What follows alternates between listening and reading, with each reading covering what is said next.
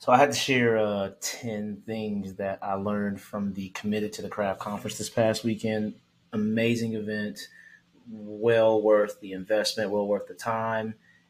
Meeting three GOATs, Phil Handy, Rob Folder, and Gannon Baker. Meeting Phil Morrison was a pleasure. Some of these people that we talked to in online but haven't seen in person was great.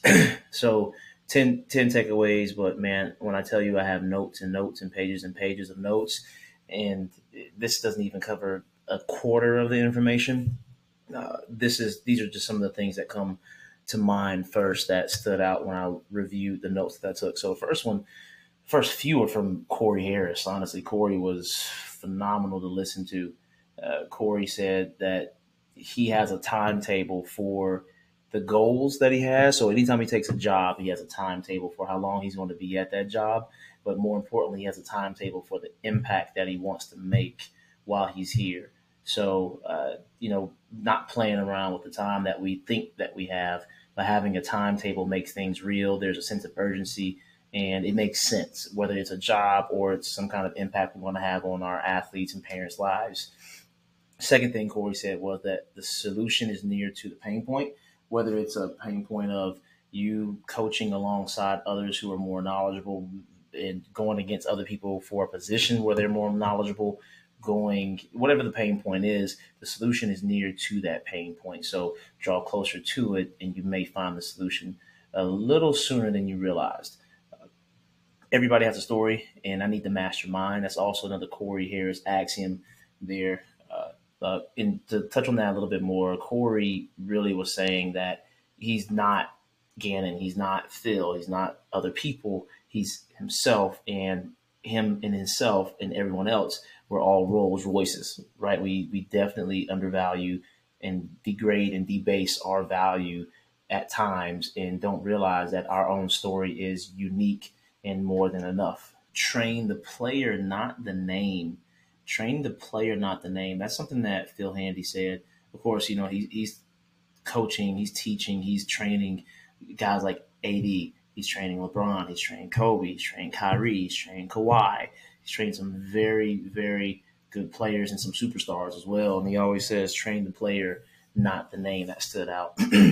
Your net worth leads to your net worth.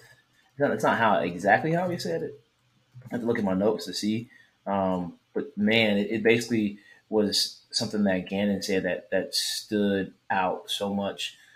So one, have a timetable with the goals and with the impact I want to have. Two, the solution is near the pain point.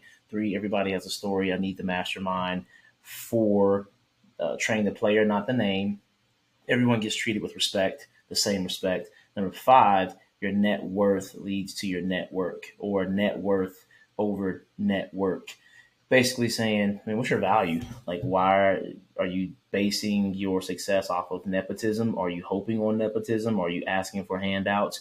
Or are you working on your craft so much to where they can't ignore you and building a net worth, your net value based on your skill set and your expertise to where it introduces you, it takes you to a network that you want. Number six, be an expert. Youth coaches could be that. Rob Folder made a great comment, and he said, why does the expert have to be an NBA coach? Why can't it be a middle school girls basketball coach? And the room started laughing, the gym started laughing, but he said, I'm serious. Like, why is that funny? It's funny, but why is it funny?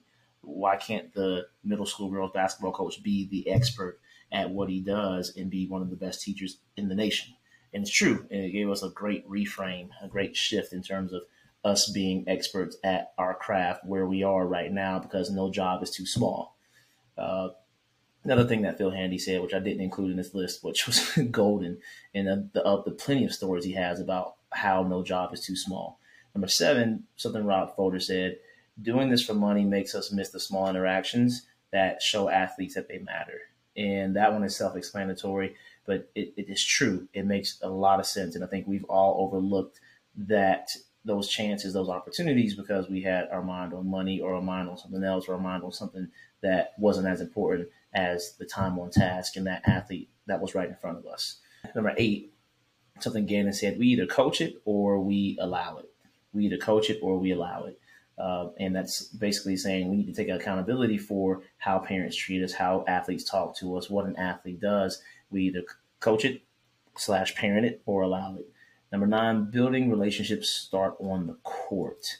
So doing our job, being experts at our craft, making sure that we show the athlete that we've done our due diligence. That's how the relationships start to build, and then they follow off the court. So do our job on the court first, and then they follow off the court. The walls break down, the trust is built, and then we can get more accomplished, something that Phil Handy said.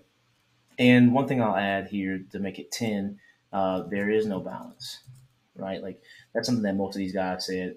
There's no balance. There's obsession with being an expert in your craft, and it's hard to strike a balance, a harmony between rest, between working. So don't even try. Like if you want to be great at it, if you want to be an all-time great, then it requires a lack of the balance. So hopefully those quick 10 points help you out. We'd love to talk about one of these points with you, whether it's in the comments of IG posts, email, whatever the case may be. Let's talk about this stuff, and hopefully one of these points help you guys to be better coaches and better trainers out there. Yo, hope that podcast gave you some value. If it did, please rate, review, and subscribe to this. It only makes the podcast better. I read every single one. And at the very least, go join our group. You'll see the link in the description of this episode, and I will catch you on the next one.